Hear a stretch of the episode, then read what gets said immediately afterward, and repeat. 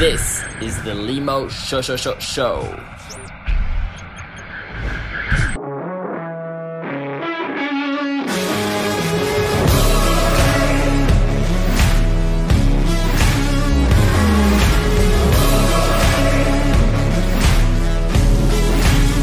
This is not another story.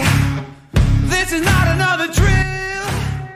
I refuse to be another number. I just want to have like kind of a background. So now you're the author of The Intelligent Millennial, Millennial. Yeah. and uh, it's, your, it's your first book, or or have It's my you? first it's my first book. So basically what it is is because I have a uh, I have a brand with another person called the uh, New Gen Mindset, which is a it's a business investment and uh and uh, equity analysis podcast where the premise is you look you talk about anything related to finance and business and stock market economics things like that. And we have a little blog and i i would write some articles here and there sometimes. And then i was focusing on a topic which was had to do with um, trends related to businesses how businesses have to follow trends in order to ensure uh, viability looking long term because if a business doesn't think long term it then falls apart. And to think long term you have to think about trends and trends are heavily dictated by generations. So i was trying to write a little article about it and then eventually kind of led me down this route of okay well there's more than just economics that is heavily impacted by generational trends. You have politics that are impacted by it. You have the way people think as a collective that are impacted. Then that is heavily correlated to how the economy then reflects itself based on how the people think and how the government thinks. Yeah. and then it led me down this route of okay well then in reality there's also a lot of problems you know? And then you have to look at the educational aspect of things the way we communicate uh, the way we govern ourselves.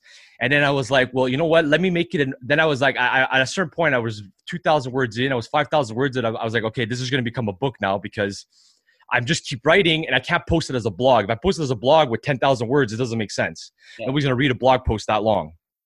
So i just decided screw it let me make it into a book. And then i thought about the intelligent investor by benjamin graham Yeah. which is one of the most That's- classic books right? And that's why i called it the intelligent millennial and i made it look like it just so people that know finance or that know the book they kind of get that connection in their brain. Because the premise is now now in the world of economics and finance the market is so much more complex than it's ever been in history. It's never been this dynamic. It's never been this complex. People have never had access to this much information. So the issue is people don't know how to filter information anymore so our intellect hasn't adapted to the complexity of the system. So the premise the literally the last sentence of my book is how millennials need to become intelligent before they become intelligent investors. If you want to do well nowadays in our current system as an investor you have to know how to now filter and process the information of the craziness of our system which is more complex than ever. So the premise is as a millennial as a new apex generation become smarter and everything else will fall into place.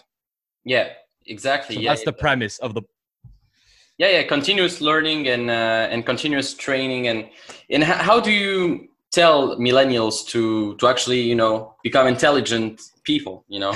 it one is conversation have more conversation and two stop thinking you're right about everything because the premise of intellect is not about wanting to be right it's about wanting to have answers Yeah. But everybody wants to think they're always right about something so they automatically close their brain to a conversation.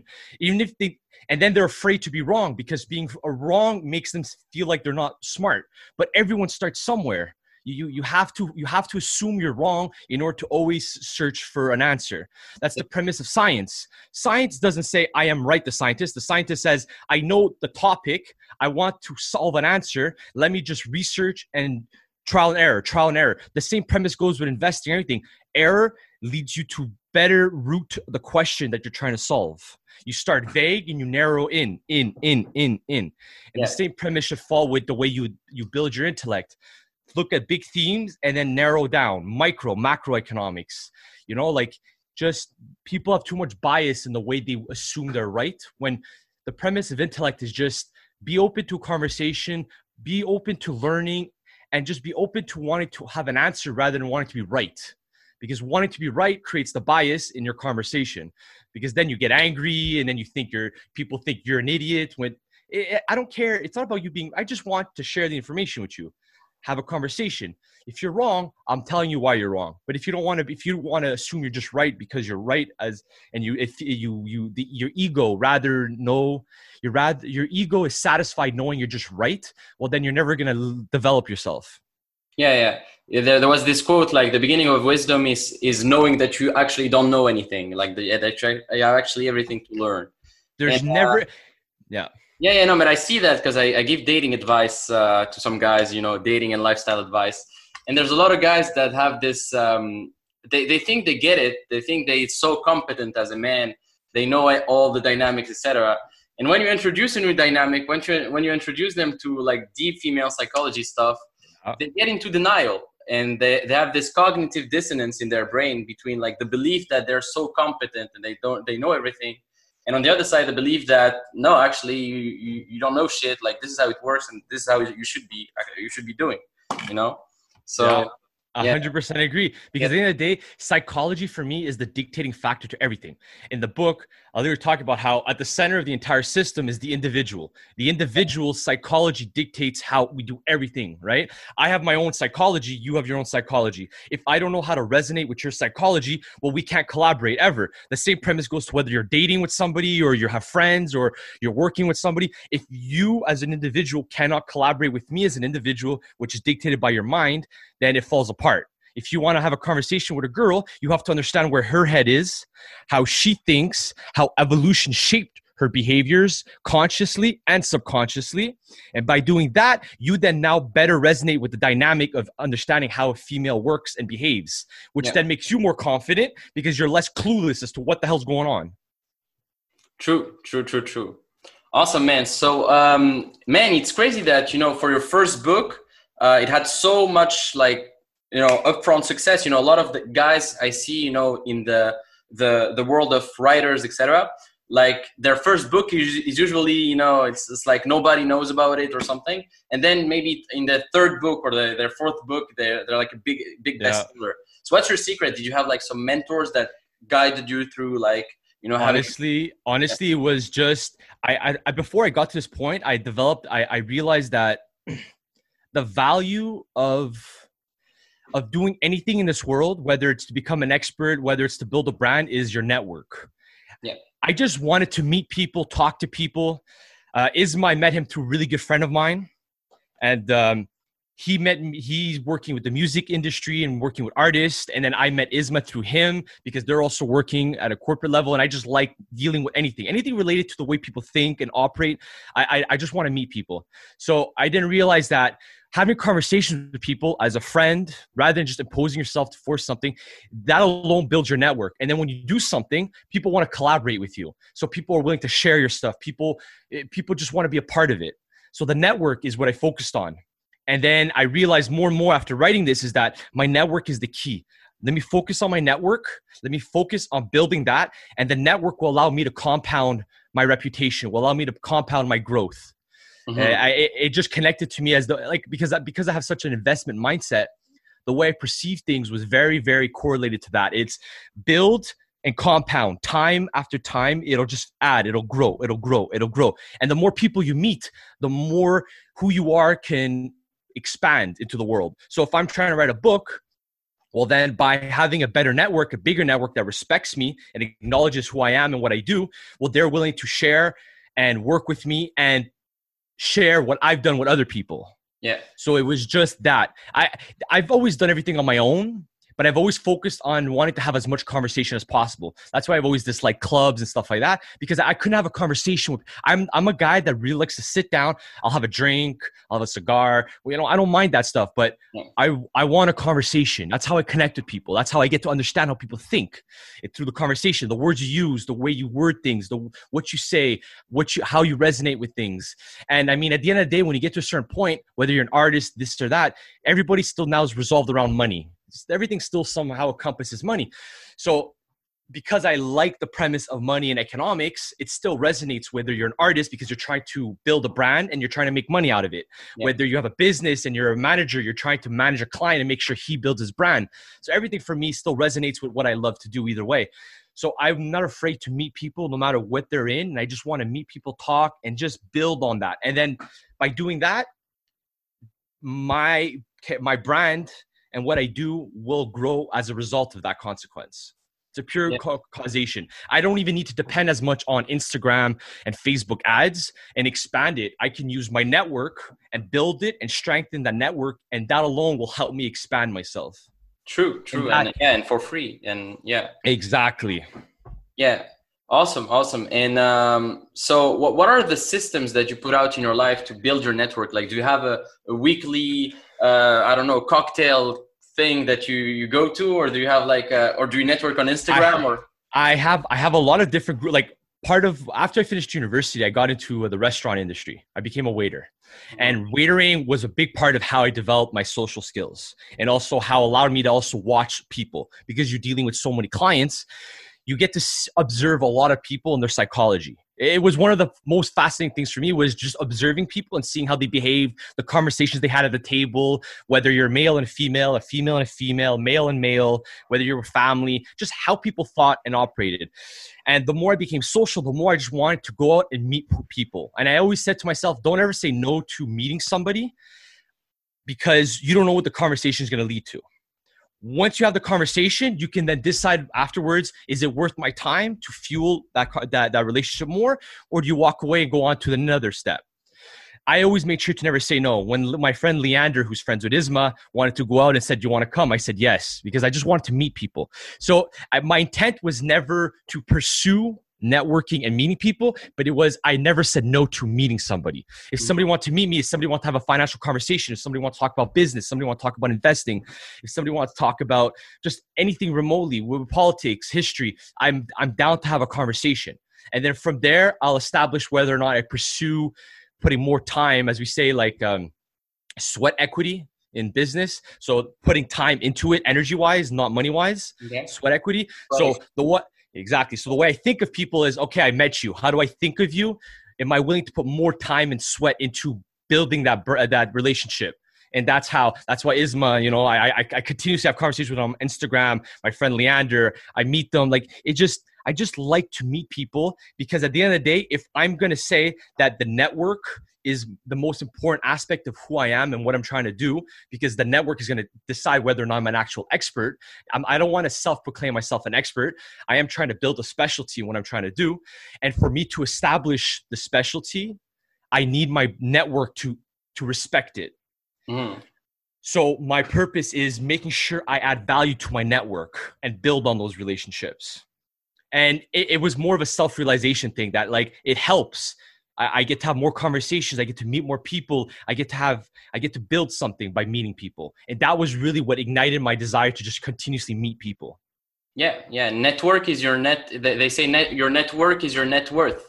Uh, in a way. exactly. So, you have you have you have the tangible aspect of things which is your money that dictates one aspect of your net worth and then the aspect of it is the life of who's in your network who do you have relationships with uh, who adds value to your life because the more people that add value to your life you add value to theirs and it just grows from there it's compounding it, the premise of one of the greatest wonders of life they say is the compounding and it applies to everything whether it's money or people whether it's intelligence knowledge it builds so I guess so. I guess your strategy for investing is mostly like a kind of a Warren Buffett, Charlie Munger type of investing, where you invest long term, right? So the premise, so as a because I have a I have a consulting business called the um, Imperium Mind. So the premise of it is basically I do there's two aspects to it. I am one a wealth advisor for individual clients, so people that want to be their own investors, that don't want to go to the bank, that want to be more attentive to their money, but not necessarily have the ambition or the drive or the obsession with paying attention to politics, economics, uh, psychology, and the everyday dynamics of the market. I am their advisor, as in a company has a, a, a, a board of advisors that sits on them and helps them think long term and helps them make very strategic decisions. I take that same role with my clients, but they themselves have complete control over their money. I have no control. I'm just the guy that that talks to them and helps them build an education, build a better connection with their money, and focus on building wealth. And that's how I focused on that. And then I have another aspect of my business, which is strategic advisories for corporate companies and startups. Where, because at the end of the day, even if you're a business and you have a passion for something, if you're not focused on properly aligning yourself as a business and operating like a business, you may not necessarily succeed, even though your idea is brilliant. So the part of business and how people have to focus on dynamics and negotiating and and just thinking about optimizing every aspect of your business, I wanted to take a role in that too. So my obsession just became about stocks and investing and asset classes and economics and behavioral economics and psychology and optimizing departments within your business. Because the more you optimize your business the more you become like a spear and you can just penetrate better and better. So a nice analogy. True. Yeah so and what i realized is that because of social media because of our smart our, our, telephones the way you look at the stock market the way you look at how people process information and invest now is on an entirely different level than it ever was in history. So as much as i respect benjamin graham and the intelligent investor as much as i respect a lot of the og's in the industry of finance what's occurring now to my perspective is there's a complete shift in how the market is is clashing with the different dynamics and all the overload of information which is why you have so many more investors that are retail investors which is average people that just want to open their own investment account and do their own trading and that's why it creates a lot more irrational movement in the market now because of social media, because of constant access to information, because of being able to just do it yourself so quickly, the market is so chaotic now. There's a new terminology. So in typical finance, you have a you have a terminology bull in the bear market, right? Yeah. So the market goes up, the market goes down. Now we have a new terminology that seems to have appeared. That's called the kangaroo market, which is just up and down, up and down, up mm-hmm. and down, up and down. Up hopping, you up 30%, you're down 30%, up 30%, down. That has never been seen. But then you have to ask yourself, why are we seeing that now? Well, one, you have a lot more retail investors, and two, they're able to have access to information and to investing at a level never seen before. So I decided to evolve the premise of why the market is shifting the way it is. It's the market was developed heavily by older generations. And the way they saw things was at a calmer pace than at a slower pace. But the market is operating at a new level that has completely adapted to speed and access. That has and people, amateurs typically, um, uh, retail investors have not learned to evolve the information from the past and contextualize it to the current landscape and reality of the market that the market is not truly the way it was before. Because the market has, ad- has adapted and evolved because of who we are as a generation we now have to evolve the way we invest and look at the market as well. I can spend my day watching information on the stock market day in and day out politics everything but if you still respect the premise of old value investing, you may not necessarily see as much value in the market anymore because multiples are higher. Businesses grow at a much quicker rate than ever before because of technology. Balance sheet may not necessarily be as beautiful as you want it to be, but because you're focusing on growth, it could clean itself out. So it's become so much more complex that I just, you know, it's, I believe in value, but in the sense that you have to learn how to contextualize the past history into looking forward based on new variables that have been presented by our generation, which is our phone and access to information and our desire. Because our generation has a very gambling mindset, very short term fixated. Yeah. which you can which you can see in the way we operate with among humans, the way we operate with girls, the way we operate. We're just so fixed on the short term result that we focus that if you play a little bit of a game, we think a little long term. You may not the first date may not work, but the second date you'll get exactly what you want but you want the immediate result now that it messes with your intent and the way you behave and operate, which literally reflected in whether you're looking in relationships or the stock market. It's all there. So I love those old G's, but then again, I do believe that there's a shift that has to occur in how we go about value investing and strategically investing. And that evolve that impacts everything nowadays.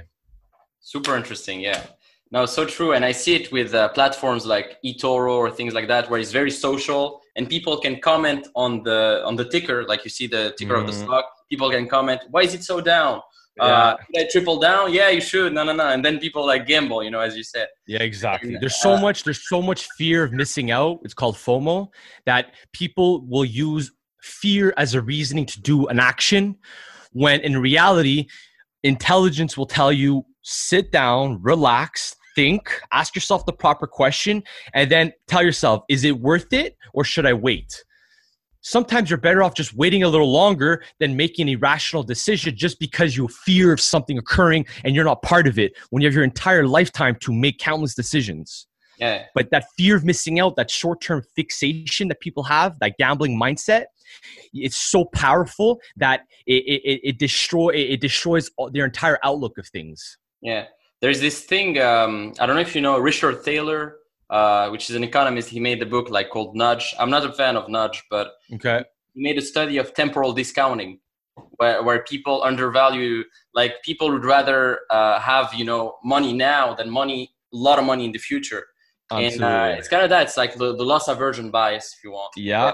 Exactly. That, that's hundred percent. And I, I, entirely agree with that. And that's why I heavily correlate always to the psychology. I say if you understand your psychology as an investor, as a business person, you can better control your success and your results because you, as an individual, as a human being, have so much irrational thoughts normally that if you can control your behaviors and your and your mindset, then that's one less risk factor that you have to worry about but it's one of the biggest risk factors because you might flip flop on decision or the because the thing is to say to yourself let me wait 10 years for a result is a scary idea because if in 10 years you don't succeed that's 10 years you just wasted so a lot of people are very afraid to think long term because it's it's it's you have to wait a long time but when you say I want quick short term results, it means that I want that immediate satisfaction. I want immediate gratification now. Give it to me now. And that's why people love to gamble, especially in our generation. It's now, now, now, now, not long term. But when you look at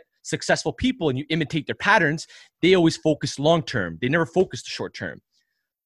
Mm-hmm. So if you want to just play the, the common sense game, imitate successful patterns. And successful patterns always tell you think long, work long, and things will work out because totally. your objective is long term. Absolutely. Yeah. And uh, sometimes don't you agree that, you know, there is like some black swans, some key opportunities that, you know, if you don't miss them, you like, yeah, you need to take them to, to get the money now, you know? Absolutely. Like coronavirus, you know, things like that. Absolutely. So that's where that's where hedging comes into play. Whether it's any any aspect of your life, you have to account for a hedge. A hedge is just in order to ensure yourself that if something were to happen that you cannot account for, like a black swan, you're ready for it. And that's why wealthy people, when you look at portfolio management and wealth management, they're always hedging themselves. Even if, for example, a billionaire might say, I don't like Bitcoin, but because generational trends are showing me that Bitcoin might become a thing, just from a generational perspective, regardless of it being an investment, a real investment opportunity, well, let me just put 1% of my net worth in it just because if it does become something and it takes away it takes away the, the capital within another sector, well, at least my money is still exists. So when you have more money you build, the more you become an economy as a system. The larger, the larger your econ, like Amazon, for example, it's 1.5 trillion dollars plus. Microsoft 1.5 trillion, Apple 1.5 trillion. Like they're all over the one trillion dollar mark. When you come become when you become that size, in order to make sure you sustain yourself for 100 years, not only do you need cash, a good balance sheet, a good operation, you need to think about each generational trend and need to ensure that you can adapt yourself to black swans. The supply chain was a big issue with a lot of companies, and that showed a lot of disconnect between old industries and new industries. Because when the black swan came, for example, with this COVID, it shut down a lot of our supply chain. Yeah. So the logistical industry, huge tourism, trains, buses, uh, moving supplies around became a big issue because because people couldn't move anymore and you couldn't transport things because it's a human factor so yeah. black swans, that's why, for example, one of my biggest focus on hedges now has become that you cannot fight entirely nature. Nature is in its own its own dictating force. It'll always do what it wants to do, and its challenge is always to evolve and become the apex. So, as we just saw now, this virus came out of nowhere and started killing people, and well, at least triggering underlying conditions. So, as a hedge, you know, we need to make sure that we better we better uh, build on our infrastructure and our supply chain and that we better adapt ourselves to variables that aren't accounted for that be caused by nature what happens if one day we have uh, an electric ma- an uh, em an EMP wave where it hits out all of technology. How do you go about operating your entire system now? As a government, the government should be focused on hedging that outlook because if the system falls, which is entirely dependent on technology, how will there be order after? It'll be complete chaos. Everybody's wealth is tied to technology in one way or another because it's online, this and that. Uh, your houses. If, if if ever one day there's that type of wave and it knocks out te- uh, well, what do I do now? How do I operate my life? How do I buy food? How do I how does the government help me? How do I communicate with the government? All those questions have not been answered. And it's like we're defying nature by saying, well, we're the apex as a generation, as a species, we are, but nature will always win if it wants to win. Yeah. Because we live on Earth, which is not our land, it's the Earth's land. We're just a species living on it. If something happens, it'll still exist, but we'll fade away. Yeah, it's like we're just uh, renters, you know. That's literally how it is. We are renting the land to do what we want to do, but we can never forget that the land can destroy us because it has more control over what happens in the world from the natural perspective than humans. We only have control over what we built. That's it. That's all.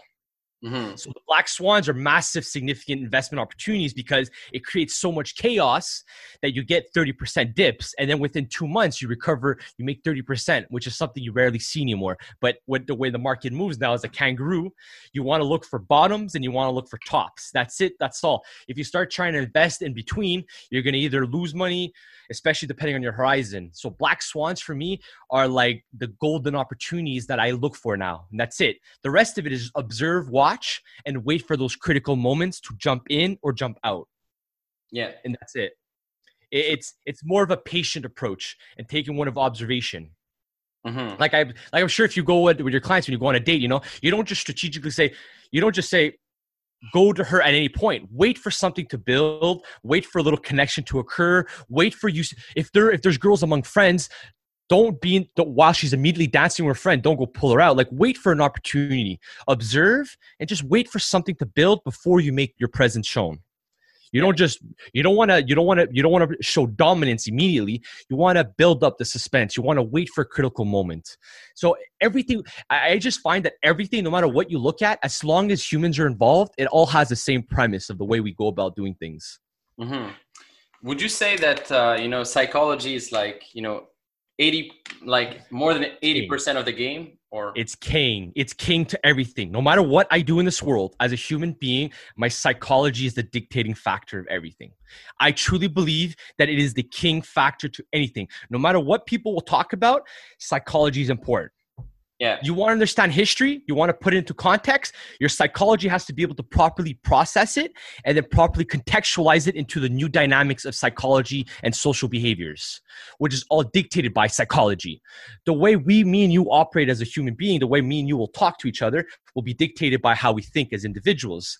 If Yeah. you're very closed off, that's because of your brain. If you're very open, it's because of your brain. If you're male, your brain has certain subconscious behaviors dictated by evolution. If you're a female, there are certain subconscious behaviors dictated by evolution as well. Being aware of those things allows your brain to better process and better engage with that dynamic. For me, king psychology is the king to everything. Mhm. Are you a big I- student, are you a big student of like are, are you nerding on like cognitive biases and things like that? Like are, you- are you like um to be and- aware as a self-aware as a self-awareness objective absolutely. Am i when something happens am i about to be a bias or am i going to be open in the way i think about it? I want to be able to control myself. If something happens i need to know that i have more control over my thoughts than somebody else has control over my thoughts because they say something. I do not want my behavior my character to be to be devalued by an external factor I want my internal force to be the main dictating power over my own thoughts. So I need to be fully aware of all psychological behaviors, of psychological dynamics, of biases, of all those different things. That's why I also love to do trial and error in the stock market. That was how I learned one. It was let me try something, even if I lose my money. Why did I lose my money? What did I do in this strategy? What did my brain think that made me want to do this? Mhm. and then from there i know exactly how my prop my that the link occurred. Okay that's where it was broken. That's where it didn't. And that's kind of how i thought about my book you know? Well if i want to improve the system in order to become better as a system overall where are the broken links within our system that need to become optimized in order for the system as a collective to improve and evolve? Yeah. And it's all again connected to our psychology. Our psychology the, your psychology can be better educated. Education improves your psychology because you become less ignorant you're less afraid. If you're less afraid you're more willing to be curious and engage conversations that you don't know nothing about. But then again it all ties down to your psychology. At the moment I do something as a human being, my my psychology is involved. Mhm. How I process it is because of my my psychology. The way I look at it is because the way I perceive it through my eyes, the way I assume it, it's because of my psychology. Everything is based off your psychology. Mhm. And I so I started nerding over psychology like crazy. Yeah, interesting, interesting. And so, like, what are your top, let's say, three influences, like mentors or or people that you look up to right now in this economic environment, like people that you really look up to in terms of decision making and decision making and economics. So it, for every for everybody who ever buy if anybody ever buys my book, at the end of my book, I literally have a page that's called My Teachers. ah, Ray, Because Ray the- Dalio. Yeah. Exactly. So I literally have a list of all the people that I've ever paid attention to, that I've listened to, that I've watched, and really took their words to heart and processed it and contextualized it. So Ray Dalio is definitely one of them. Uh, Bill Gates is one of them. Uh, I also love Jeff Bezos just from his work ethic perspective. He doesn't. He's not much of a talker in terms of the open market, but what he's accomplished from going from a little bookstore online to becoming the largest, one of the largest companies in the world, is incredible. What he did. visionary, yeah. Exactly. Uh, Tesla, Mark Cuban, also one of my favorites. Uh, Jim Cramer. Like, you see, the thing is, my list is pretty big. I have some historians, I have some philanthropists, I have some psychologists, I have some neurosurgeons, I have, uh, What I are, have some. I'm curious, what what are the historians that you like? Uh, well, it's more of history, uh, historical figures, I would say, more than historians. so, Like for example, Alexander the Great or something like that. Yes, Alexander the Great is one of my favorite characters in history because of why he what he did. He's one of my favorites. Absolutely, he inherited uh, an empire from his father that was already established and comfortable. But because his professor was, uh, so I literally have everything I written. think it's Like, uh, Plato or Aristotle, um, something like yeah, that. so exactly. So in history, within 150 years, I don't know if you can see it. Uh, you Blurry, eh? No. uh, So within 150 t- 50 years, Socrates, who everybody knows Socrates, was the professor to Plato. Plato was the professor to Aristotle. Aristotle was the professor to Alexander the Great. So within a 150 year span, you literally see a teacher student dynamic building. And then you have Alexander the Great, who became known as one of the greatest conquerors, who never lost a battle in his entire lifetime, who wanted to create the city of Alexandria, which was all built on about the premise of, of knowledge. He wanted to create the greatest city of knowledge in history. And it got destroyed because of the Catholic Church and Roman Empire and this and that. But the premise was who he was, he wasn't afraid of knowledge and he wanted to build on knowledge because he understood the value of it, which was taught to him by his teacher and the teacher before him. So Alexander the Great is one of my favorites. Socrates, Plato. Uh, then I also have people like Heraclitus, which is another great guy. Um, those are more of my characters that I love that I refer to in here. And then there's also someone like Carl Jung, but it's more of a historical guy from about 100 years ago, and he was more of a psychological. Uh, he was he was more of a leader in the, the world of psychology. it's like Freud and all, all these guys. Exactly. Yeah, yeah. Exactly. Awesome, awesome. And uh, so, what would you what would you advise millennials besides continuous learning, etc.? Like, how would you advise them to like? If I'm a millennial right now, and I am, you know, Yeah. and, I'll, and let's say I only have you know a thousand bucks to invest, and I don't know much, but I'm I'm eager to learn. I'm eager to invest, and uh, and yeah, what what would you say to me, for example? So, if we're going to talk about money and investing specifically as a millennial, my current advice would be because of how crazy dynamic of the market is, my suggestion would be is either find yourself somebody who can guide you better into making better decisions or at least into educating you, or sit and build more capital cash wise before you say, because I have a thousand dollars, well, I need to make money because it's the only money ever I'm going to have. If you assume that the thousand dollars is the only thousand dollars you're ever going to have, then you're never really going to build wealth. Mm-hmm. Right now, at a young age, the focus should be focus on ensuring you have cash flow and that you could save. That way, if you have cash flow coming in, you always can continue investing on a continuous basis. My first three years of work was cash flow, cash flow, cash flow, cash flow. Make I always said to myself, I have to make a minimum of thousand dollars clean in my pocket every week. If I focused on that, that means that even if I lost two thousand dollars, two weeks later I'll have two thousand dollars more. So it's a. It's a it's a it's a hedge against potential loss in the market as well because you have continuously money coming in, funneling you. So my first objective would be don't worry so much about investing. Worry more about making sure you have cash flow being created. Because if you have cash flow coming in, then you can build your wealth and you can better diversify. You can better try and risk your money here and there uh, and you can continue to feed the market and your money will continue to co- there's two factors that add to your compounding of your wealth it's one is do i is there money coming in for me to feed the market in my stocks and then two am i investing in a good place for my money to grow? It's the same premise of a business. If a business only focuses on cash flow it doesn't focus on return on investment roi then the business has very little growth outlook. R&d that's why businesses focus so much on r&d it's because i need to make sure my cash flow is sustained forever so if I focus on future outlook by making sure my, my operations always exist, I'm always gonna have cash flow coming in. If I always have cash flow coming in, I can always continue to expand my operations and build bigger and bigger stuff. So there's always two premises to everything. It's cash flow and investing. The first part is focus on building up cash flow in order to start investing. Mhm. If you said, I just want a thousand dollars, I just want to put a thousand dollars and nothing more, sure. But then focus on only the good names and go long, especially since you only have a thousand dollars, let's say.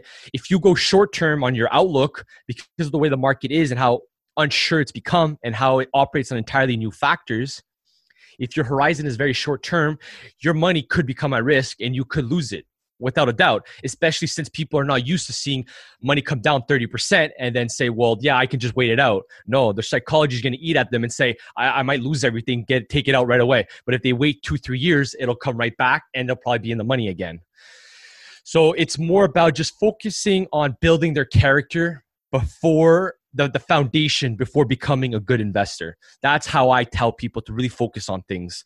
Don't you don't have to rush to the market. Patience is a virtue, especially in, in investing, because Yeah. there also it messes with your head. Nice. Yeah, yeah.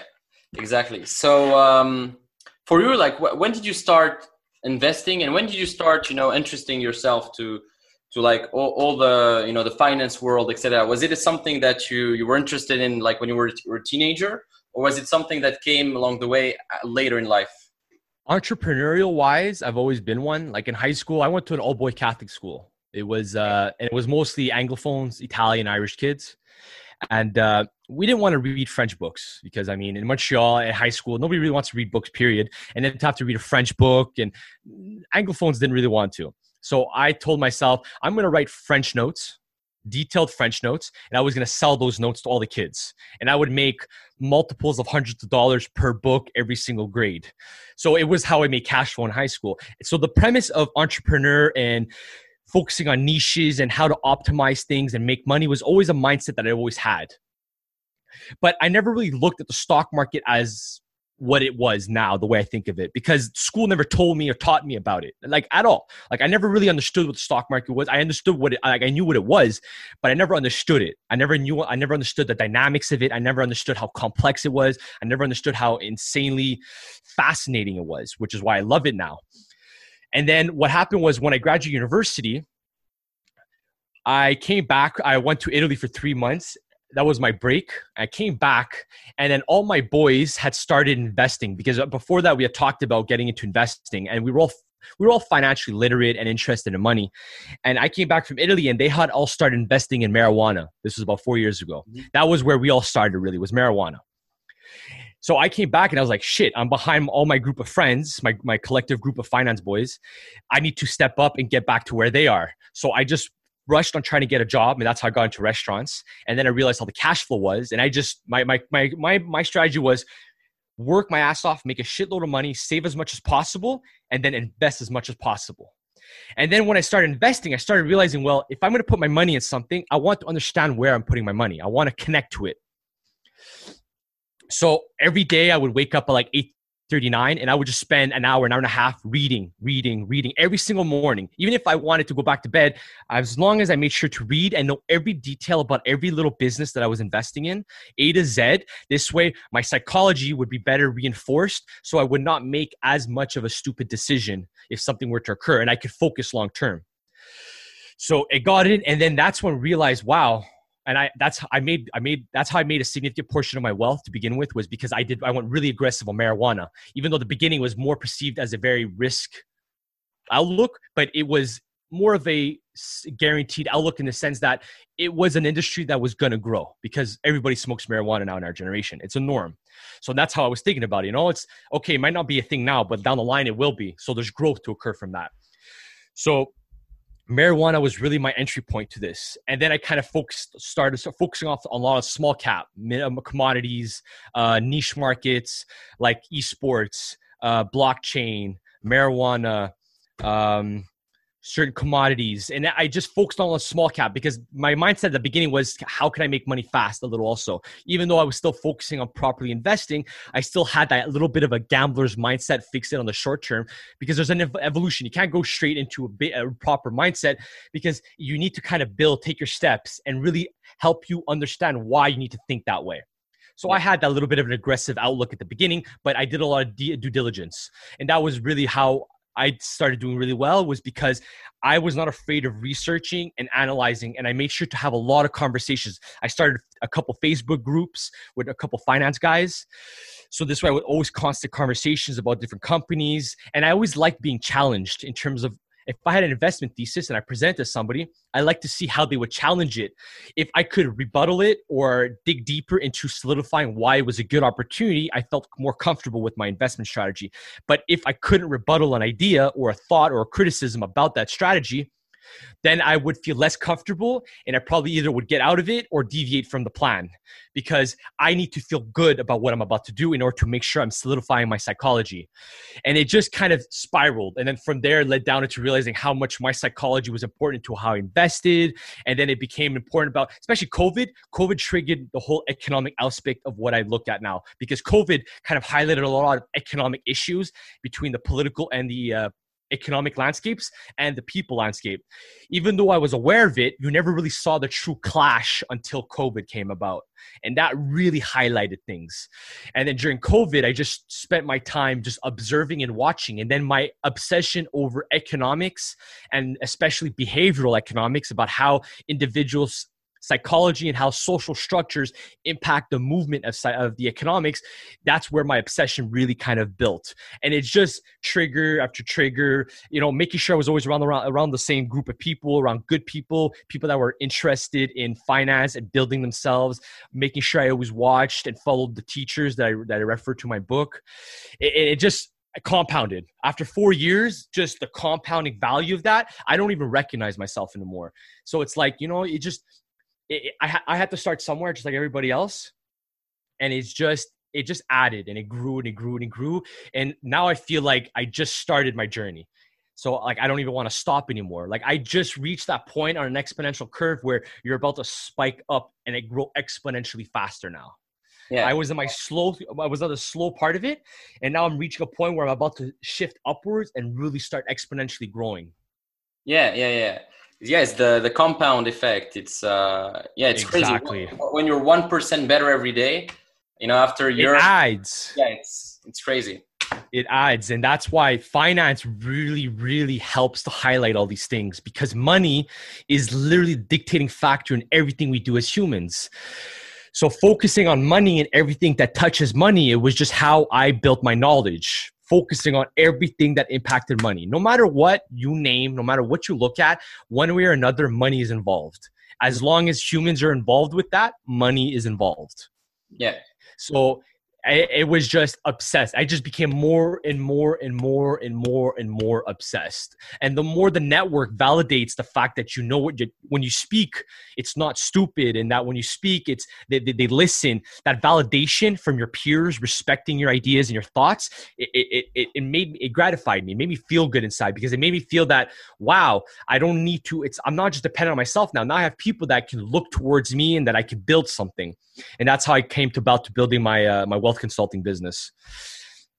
Because finance honestly for me finance is the most obsessive place for everybody that i meet that is in finance is extremely obsessive especially when they're really focused on it. it they develop very obsessive characters because it's so incredibly fascinating and so your brain is constantly engaged and stimulated. Yeah i, I can see your passion of how you talk uh, about it and it's amazing.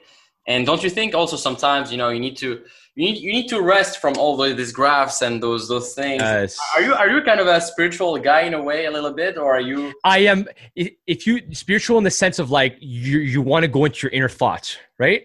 Yeah, and also like you you just want to let go sometimes of like Yes. graphs and numbers and things, and just want to Yes. So, like Ray Dalio, you know, I know Ray Dalio is big on transcendental meditation and uh, like those kind of things. Do you do you practice also like Zen? You know, so my my zen moments i would say is more my escape. Because for me I, have i have a hard time getting out of my head.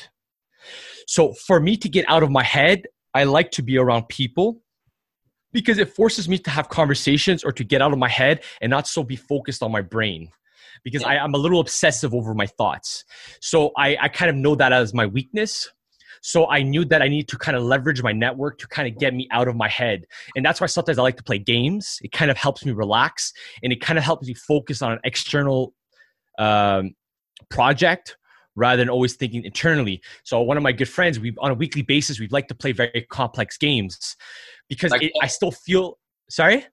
you play chess, things like I that. used to play a lot of chess, but now it's more like complex games like uh, Dune, uh, on Mars. They're very dynamic social games that require that have that that are very very complicated.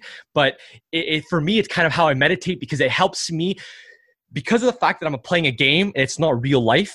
It kind of helps me focus my thoughts, and I'm willing to make do a lot of trial and error. I don't mind losing or I don't mind making uh, making a decision, even though it'll make me cost the game or whatever. Because the way that the game is designed and how complex it is, it teaches me a lot of it teaches me a lot about who I am and how I think.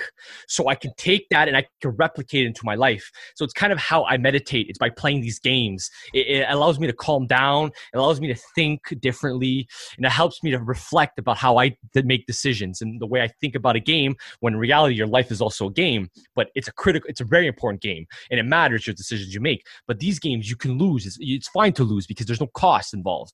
So this is where it kind of helps me relax. And then once in a while, I like to go to a chalet here and there. I go in a jacuzzi. But I used to be a gym guy, so mo- the gym was mostly my, my where I really focused on my Zen too. It's I, I just focus on my body, relaxing, and and saunas too. Eh, Saunas, I sit in there for half an hour and I and I don't think yeah, because I'm just I'm just in bliss. So like I ha- like I because of because of my obsessive behavior and the way I think about things, I had to develop certain little um, rituals that help me escape, and they work well for me. It, I knew myself, and so that's why like I, I I get exactly where you're saying, but I'm I, I I've always tried the thought of being able to sit down and just meditate and just reflect that way, but the way my brain runs, I, I, it's it's very hard. So I always needed something externally to pull me out. I see. Yeah, So that was the that's why that's how I control myself. I I I, get to accomplish that by leveraging something to do it. It, it works for me that way. okay, yeah. If it works for you, yeah, because usually Yes, you know, people, because usually people want to want to have something from within, not from you know without. Mhm. Exter- yeah, from- if- if you exactly, exactly. From something external, if it works for you, yeah, Yeah, exactly. Because the external factors, it helps me reflect a lot.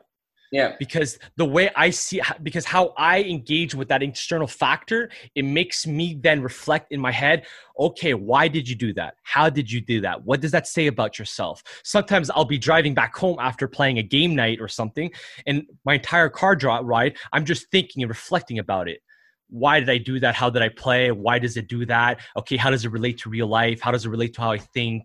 It it the the moments I put myself in these things, it it it, triggers a lot of self reflection for me. Mhm. Do you have I- moments where? Sorry, do you No, have go ahead. Yeah. Yeah. Do you have moments where you you try to not think at all, like blank, like just retreat from thinking? It's very hard. Eh, That's why I have my rituals where, like, for example, cooking helps me get not think, you know. Or, for example, I'll put on. Um, I'll, I'll go for a walk with my dog, or I'll play with my dog because it's I don't have to think in that moment. In that moment, I'm just a human with his dog, and we're just having fun. Eh, I I personally have a lot of trouble thinking and not thinking because of the thing that because of what I do as a business, every day I'm continuously fed with information that I have sort of a fear in the sense that if I go a week without paying attention and what's going on in the world, that's a week of information that I've lost and that I have to catch up to after.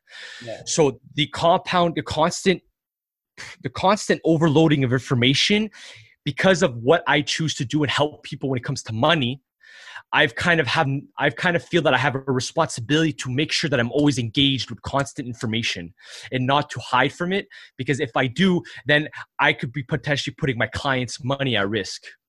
Mhm. And I don't want to ever want to do that because I want them to succeed and I want to succeed. So the realm that I'm in, I've kind of lost the ability to just not do. But then again, you know, like I, I, I still have tasks in my life where I said like I want to get back into stretching, you know, spend half an hour just relaxing and stretching because I feel that if I just focused on that, it would be kind of a form of meditation where I can just, so I have little goals that I still establish myself where I need to get back to those things. The last three, four years of my life have been constantly about just work and building myself externally, which is why I have all those external variables to kind of help me reflect that now that I've finally gotten to a point where I'm not working as much and more focusing really on myself, that I can have, I can reestablish projects to help me meditate internally rather than depending externally on a factor.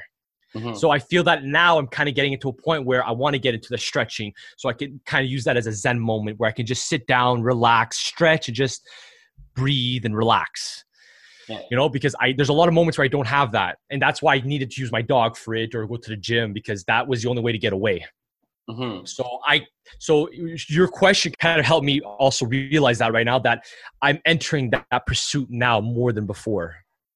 Yeah. And uh, do, how how do you in your life? Because you told me like you have so much information going on and you're taking on Yeah. so much information every day. How do you separate the noise from Uh, the, the the, information? the, the, the, the filtration the, the filtration process I call it. yeah. the, the ability to filter the constant overload of information. Uh, honestly, it's more of an observer. I, I look at it more as an observer. I say that you have to, uh, the way I look at it is really that it's learn to be patient and observe.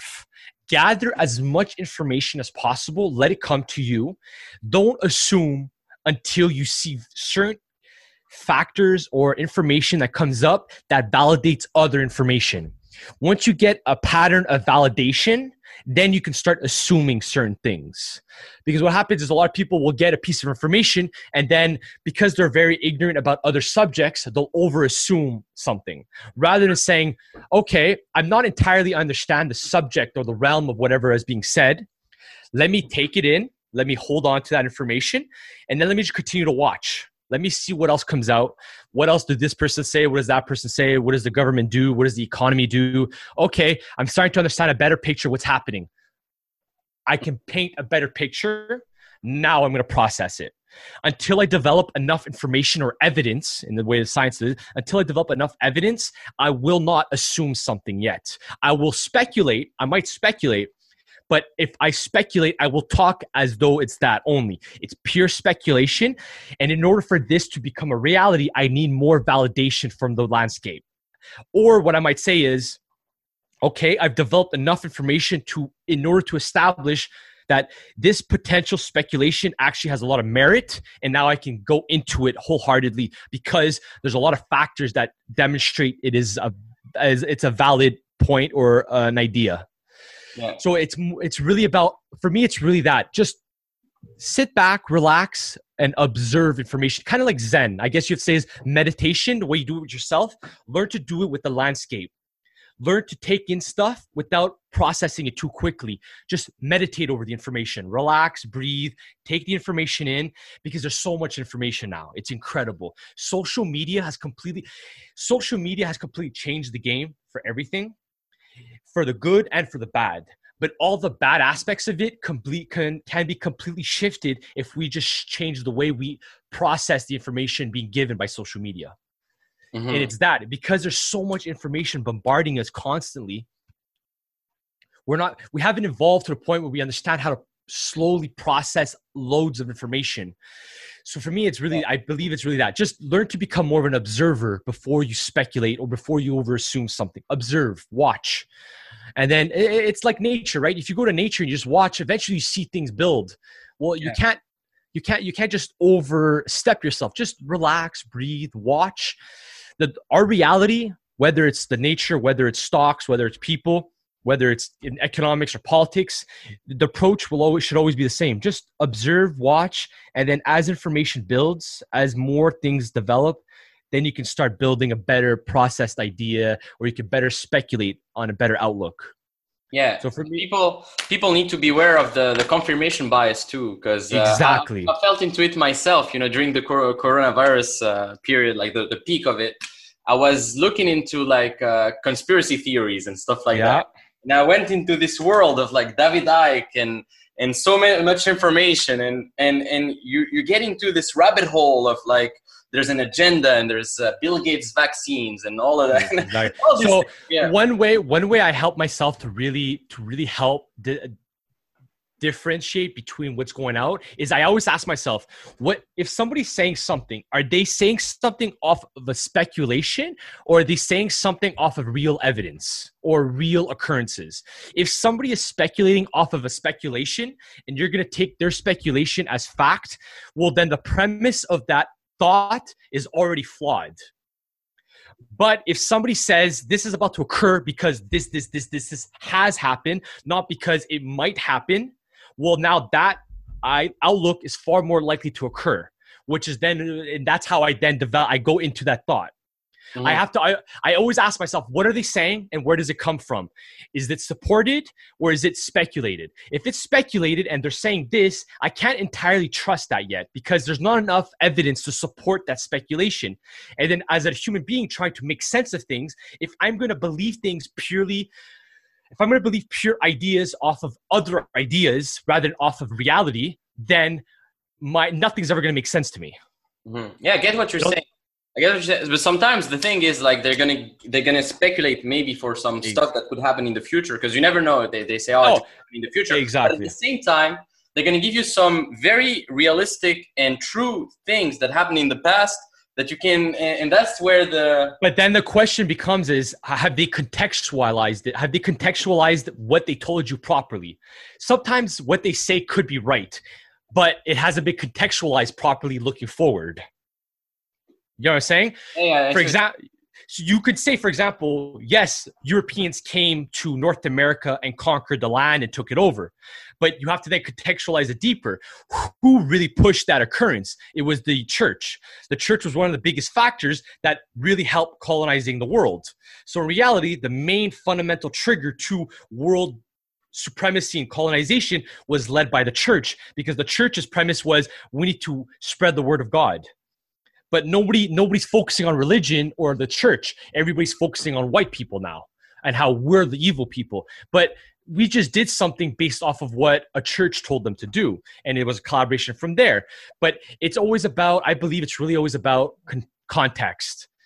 We have to make sure that something is contextualized properly because if it's not contextualized properly it leads into these very crazy ideas or thoughts or ideologies or conspiracies that again sometimes does no good for the people to even think that this you know? I really love bill gates as a human being. I find him incredible. And the whole conspiracy that was going around bill gates honestly was hurting me. It was like i respect this man. I've always looked up to him.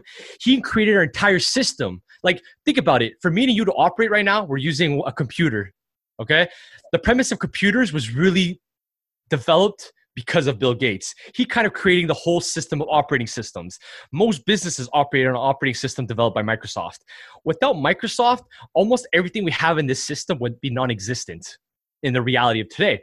But then again, we ignore everything he's done for our reality, and then we somehow want to twist it and say Bill Gates is this.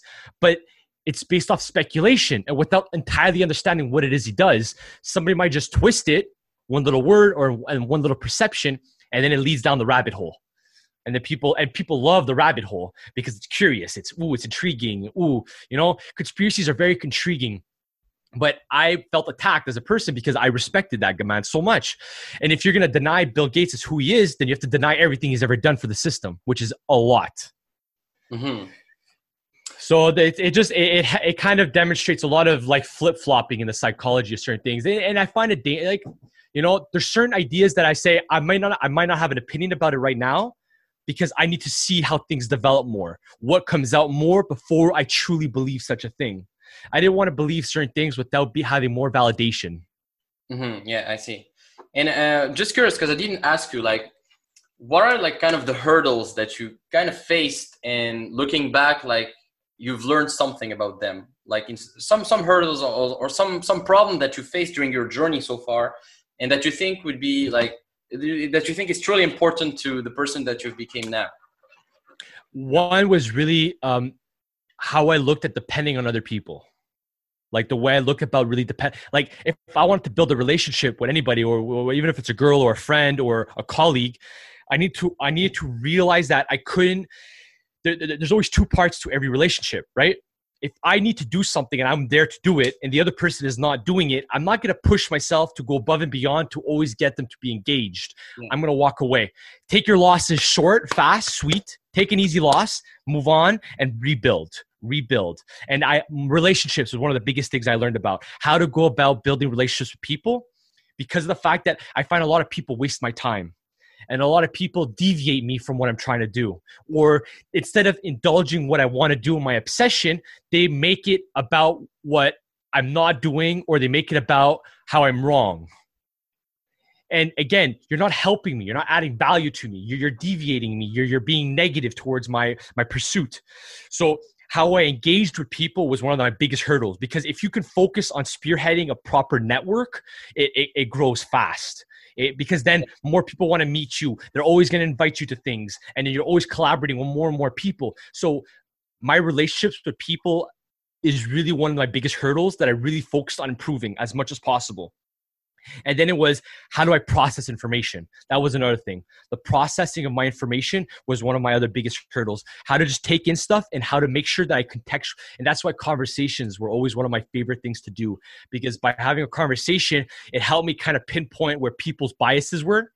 This way, I can then do an external, uh, an internal reflection of my own biases and how I um, put out certain thoughts and ideas to make sure that I did it in a way that was more constructive and positive rather than negative or deconstructive or un- unvaluable. So conversations was really one of my focal points. I always focused on making sure that I had solid, solid conversations with people. Sorry were you always like very social and things like that or were you have no. you have a period where you, was, where you no that's like i said like i said honestly restaurants completely changed me because okay. in high school for example i went to an all-boy catholic school and I I didn't have any female friends. Like I, I, I was not a conversation person, and I didn't really go out and have conversations with people unless people came to me and have a conversation with me. So I was very shy and timid. I was always in my own little bubble and in my head and my thoughts. But the, when I got into like, I didn't even go to prom with anybody because I didn't even know any women to ask. You know, I was very that's how I was. But the moment I got into restaurants and I started socializing, and you're always forced into conversations all the time, it built me and it learned and it kind of taught me how to really be able to socialize, how to indulge a conversation, how to walk away from a conversation, how to really pinpoint what like how people think and this and that. So restaurants for me was the biggest factor to my socializing that mm-hmm. developed me as a person. I, I don't think I would be who I am without me having become uh, a waiter to begin with. Because that's because one, it provided me with a lot of liquidity and capital to do what I did with my money. And two, it forced me to socialize with a lot of people and it made me meet a lot of people.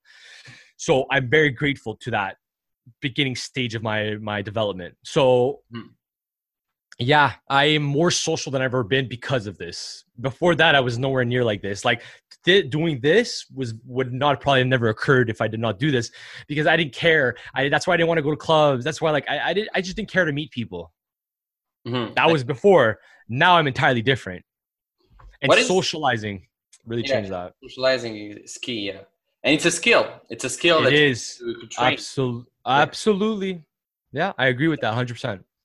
So t- tell me something that maybe you think like tell me something that you think is true but that almost anybody you know almost everybody disagrees with you. Like maybe something that you think something that's proper to you that you think and you know so most of the people that you exchange that information with disagree with you on. Uh give me a theme. Like do you want to we do you want to contextualize this in terms of like money um uh, pursuit happiness? Okay here i'll give you one thing. Actually one thing that just popped up in my head which is obvious is a lot of people think that my obsession on focusing on my brand and my wealth and my clients is as though i'm neglecting myself. They think that i'm i'm I'm wasting my my youth right now. A lot of people think that of me. They think, well, you're not. Why don't you focus on a really on a girl? Why don't you focus on family? Why don't you just go on vacations? Why don't you do this? And then I tell them because I'm focused on do, this is for me right now. I am building something. I am trying to build a legacy. I am happy doing exact, even though to you it might seem that it's crazy, and it is somewhat crazy because I'll work 60, 70 hours, whatever the case may be, and I'm burnt and I'm this and that the gratification I get from knowing that I keep compounding and growing, I don't care. I'm going to keep doing it. And a lot of people, because a lot of people don't want to do that or they want the easy life, to them, this crazy life that I seem to be living doesn't seem to resonate with them. And they, they, they always try to deviate me, say, well, do it differently, do this instead, do that, do that. And if I were to listen to them, I wouldn't be doing this. Yeah. I would have been here. Like, uh, yeah, it's the the herd mentality. Like everybody wants to exactly short term things. It's the same thing as finance, same thing as investment, same thing. Everywhere, exactly, yeah. exactly. So, exactly so that was one of the biggest things for me was that it's it's really more it's i think it and i think that impacts everybody at the end of the day no matter who you are everybody has that kind of difficulty because if you're around people that want a certain lifestyle and you want to be a part of that world with them well then you feel that you have to follow that same type of lifestyle. And, it, and a lot of people don't want to be alone. So for them to say well no i'm going to deviate and i'm going to be do it on my own they, they feel alone and people don't want to feel alone. So i think that and i think that this struggle that was for me was something that everybody else struggles with too. Mm-hmm. ironically everybody struggles with it but everybody also makes it everybody forces that same struggle on everybody else because they say well if i'm not going to do it you shouldn't do it. Yeah True. I so, think it's a struggle everybody has. Yeah. Yeah. So uh, we're gonna wrap up, by the way, soon. It's been already an hour. I don't want to take too much of your time, and yeah, I know you got. but this is good. This is good. This is good. It's fun. Yeah, yeah this is good. So, um, if you could turn back to your 18-year-old self, let's say, yeah. and uh, you could give him a resource or give him a, some pieces of advice, what would what would you say to him to to basically like save him time and headaches and and all of that, you know? I think it would be find people that are like you and go crazy trying to build something together. Because if I had started what I started now at 18 years old, I, I, I would be on an entirely different level at this age right now because I only started this really 23, 24 is when I really started myself. But if I had started that at 18 years old, focusing on building a network of good people that were like me, had a hard, a really strong mindset and building something, honestly, I think it would be a complete game changer for my life. I'd be an entirely different man. so I think that it one of them would 100% be that focus on building a good group of friends that want to build something alongside you because it helps. You get that external factor saying push yourself. And you and men we're a little more competitive in nature in the sense we want to be bigger and better so because of that, it's if I have a friend next to me that's strong and wants to do something, I want to make sure that I'm just as competitive as him. I don't want to lag.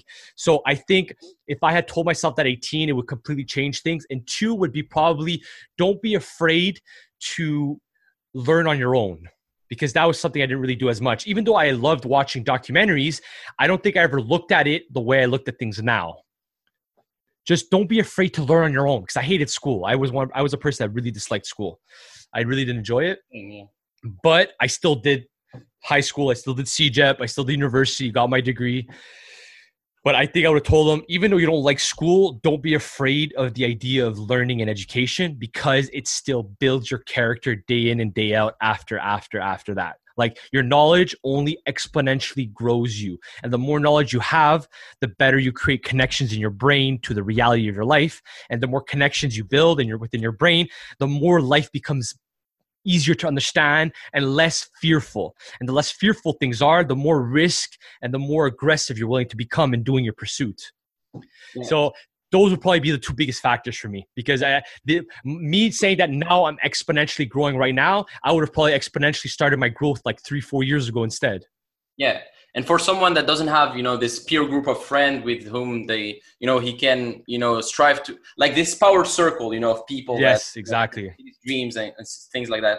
For people that for people that don't have this chance of having friends like that, do you like they should take mentors, right? They should take people that shortcut the process, pay for yes for advisory mentors one i would say find yourself a mentor but make sure you take your time to understand your me- like the thing is if you th- uh, i believe that if you're a, somebody's a mentor they should be willing to take the time to have conversations for weeks at a time, months at a time with somebody before they force them into a, a relationship as a student mentor. Because as a student, you don't entirely know how to trust a person yet because you're assuming they know what they're doing. And I'm and I know for a fact that there's plenty of people out there that want to be mentors, but they don't really know what they're doing and they just want to do it for the sake of money. Mm-hmm. So as a student, you should also learn that you should take the time to try to build a relationship with a potential mentor before you begin paying him because he could just be taking your money and at the end of the day he's not giving you the results you want because he's not connecting with you.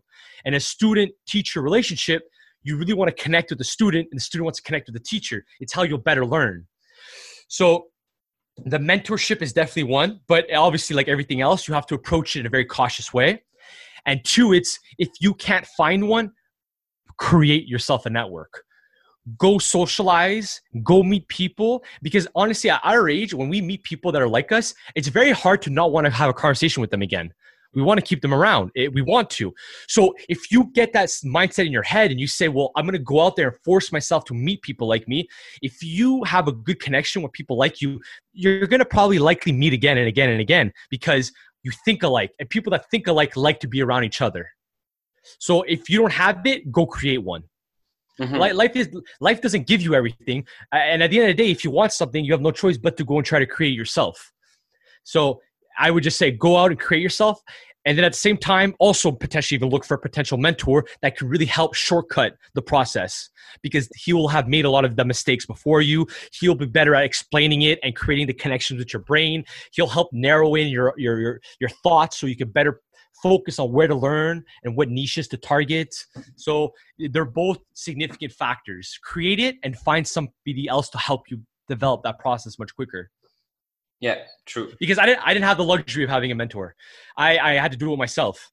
I mm-hmm. forced to build my network and I had to learn on my own. I didn't have anybody to teach me. So so my journey took a little longer than I would have liked it to, but I'm happy with where I am and the journey did well for me.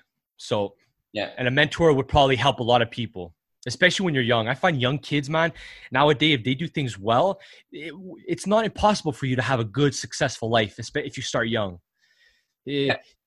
You know, it's the, the, it's the, everything is there for you to use. You just you just have to be willing to do it. Yeah, it's basically more to shortcut the process of doing the thing. You know, it's like exactly. You know, because you'll have the experience you'll have the knowledge you'll know exactly what oh don't focus on that it's a wasting your time focus here instead you know? And then he has somebody to have a conversation with that understands the topic so he could better integrate the the the the, the, uh, the theory into his head and better apply it afterwards because he has a better understanding and connection of the theme and the topic and then and the knowledge. Yeah. So lastly i just want to kind of know about your your goals now like what would you like to make happen in let's say 10 years or something? You don't need to reveal all your yeah. dreams no, I, i've i've it's a it's a, a fund or something like ray dalio style or like what what kind of so it's a good question because this is the point in time where I've had to start reshifting my outlook because my last the last four years was all about my five year, ten year plan. But I'm all, I'm four years in, I'm entering my fifth year soon, and my five year plan is somewhat built. But now I need to think another five years, so I gotta think longer now. So I've been thinking about things, you know. So now I think that my plan is I want to create not necessarily a hedge fund, but more an independent consulting firm where I build an active group of individual investors where I am the advisory board to individual investors. Mm-hmm. So it's kind of like a fund, but in the sense where every individual is their own investor, but they'll have a proper guidance and an advisor to to doing everything with their money. And the second thing is other than my strategic advisory for consulting companies, I think that I want to start building a um, financial organization where I start working with schools to help connect with students to better build on financial literacy, on learning about economics and stock market, to be less fearful of wanting to engage with their money and talking about their money. Because I find a lot of people are afraid of talking about money. Yeah. But only because they're, they're in denial about the reality. So they have to focus on the short term stuff because it's the only way to, to make them happy after. So one of the goals I've been starting to develop is I want to I want to start working with schools and potentially get into the realm of of uh, politics as consult to consult governments and organizations into how to go about connecting with people, how to better educate people, how to properly focus on the economics of things. Because I find that governments and a lot of organizations that are for that are non for profit or charities, even though they have good intentions, their lack of understanding when it comes to money and economics ruins a lot of what they do because yeah. they can't they can't execute. They're wasting money. They're wasting time. And if you could just better provide better provide financial governance and literacy to these organizations i feel that as a system and as a collective and as generations come in we can better improve ourselves as a whole. And if i want to make a big impact as a brand, I think that my pursuit has to start narrowing on helping people through the, an organization focused on literacy when it comes to money, finance, and economics. Mm-hmm. So I think that's my next stage. And then potentially longer term is a think tank. I want to potentially create a think tank where I, we focus on economic psychology, ethics, uh, sustainability, and we provide consulting advisory to government officials to companies and social structures such as that to make sure that even though your your objective is your business and your money you're never neglecting the system as a whole because the system is dependent on you and you depend on the system to ensure that you can continue to do what you do so you need a balanced approach, but a lot of people are weak in their approach in the balance. So I want to, the idea is potentially creating a think tank that becomes the equilibrium for a lot of organizations to learn how to balance their ideologies and their thoughts and their processes. So what, that's my longer. Yeah. What, What is a think tank exactly? I didn't understand the idea. So the think tank in general, normally a think tank is basically it's like I might specialize in investment think tank. So it says, okay, I want you to do a research on uh, this certain industry and provide me with input. They'll pay these people to do research, this and that. They'll give them the paper, and then whatever they want to do with it, they do with it. But I want to kind of evolve the think tank into I want to like in the senses where I want to be the brain, the the brain function of a uh, of the center point. So governments that need to focus on how the economy functions or how companies need to focus on how people think or how they engage with their economy or how they think about sustainability and how they think long term. I want to create a think tank that sits on advisories, that sits with governments, that sits with companies. And the purpose is to make sure that they're aligned not only short term, but long term with their business and the system's future whether it's nature, people, government, that everybody's better aligned. Because if you're better aligned, again, the spearhead occurs. You better spearhead, and you and there's less chaos within the system. So I want to I want to evolve the concept of what a think tank is, and really be. Uh, the premise is this: I want to be paid to think, and I want to be paid to provide guidance and provide equilibrium for people to better balance themselves out. And that's where I want to do with my think tank. Okay. I, I want to be respected for my thoughts and my ideas and my my intellectuality. That's what I want to be respected for. Yeah, I, I saw you're big on like uh, advising, uh, the, being uh, the board of advisors, think tank, things like that. So it's really yeah, the uh, information is the information niche of, of like financial information, financial guidance, exactly to schools, things like that. And I think it's brilliant the idea of like helping school schools because uh, yeah, school school lose so much money and in school you don't really learn how to manage your money how to make money how to do this and i no. think it could be so much more optimized it's it's just to give a little context um, in this in my book on the chapter where i talk about education I, I, talk about contextualizing why the system seems to be flawed now. Because back in the day, the government was entirely in control of the, uh, the economy. The government was the factor that decided how the economy shifted and adapted.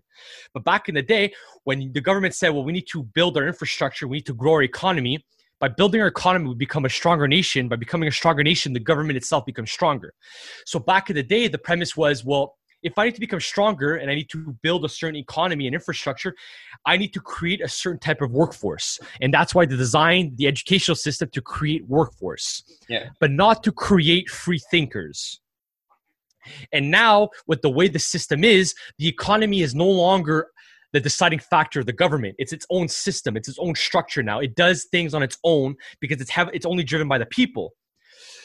so the system now, which is educated, which is developed by the government, and they decide how the system is learned, is thought and learned. The government needs to evolve the thought process and the educational system in order to ensure that the way we think is more reflective of how the system is designed now. Because as individuals, we've been given more autonomy because of our phones, because of access to internet, because of access to everything we have. We have more autonomy as individuals. We no longer need the government to tell us everything. We can go discover it on our own.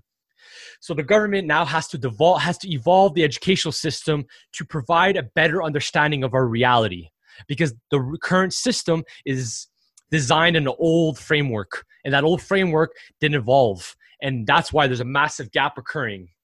And that's a flaw. You have to continuously evolve. The moment you stop evolving something, it, it'll eventually fade away. The premise of evolution is imitate behaviors and characteristics that allow you to adapt and survive well then the government should be doing the same thing with everything and they're not doing it and that's where i find there's a lot of issues in our system is because they're not evolving themselves they're not Yeah. well no It's hard. It's hard to change. You know, the, the traditional school system and uh, and the the ideologies there. It's so hard to to change because I feel like also the the school system is the whole like I see it as a matrix. You know, there's like this matrix.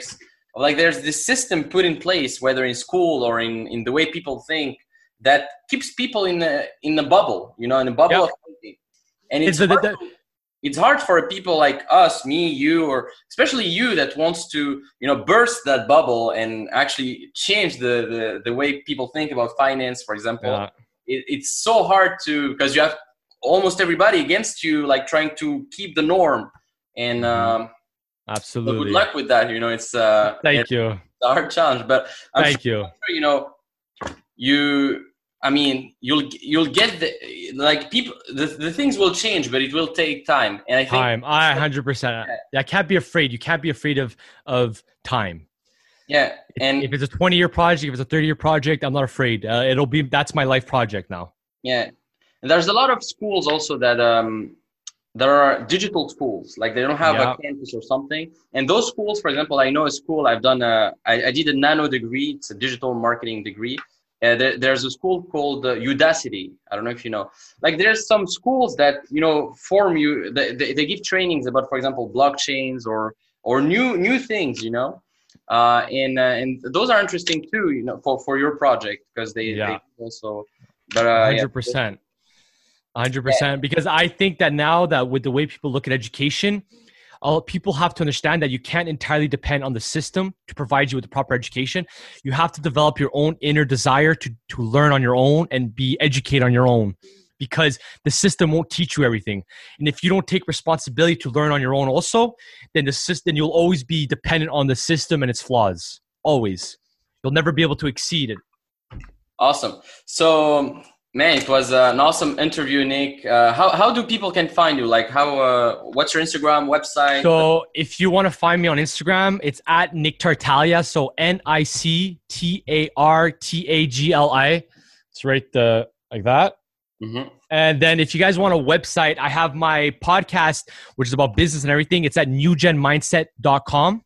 Eugen So if you go there, yeah, newgenmindset.com, you go there, you can find my business podcast where we talk about investment allocations and economics and stuff like that. And so there's that. There's also I have two blogs written there. And then on Facebook, Nic Tartaglia. Uh, basically the same way I spell my name on Instagram. My brand and who I am is on that page. So if you follow me there, you follow who I am as a person and how I'm building myself. Awesome, awesome, awesome talk, man. Uh, guys, take a look at his book as well, The Intelligent Millennial. It's Uh, it's one of the best sellers on Amazon. It's uh, I'm, I'm gonna take a look at it myself too. It, it sounds uh, like I saw some things there, and, and I saw the what what got me into like I, I want to buy it now because I feel like you've put a lot of things together, even in terms of psychology. and uh, I I- feel like it's it's an interesting book. I'm gonna take a look at it. Good. So anyway, I'm take a look at his book as well, The Intelligent Millennial, and uh, yeah, see you soon, Nic. Take care. Thank care you. and uh, you. peace. Bye. Peace, man. Thank you. Ciao.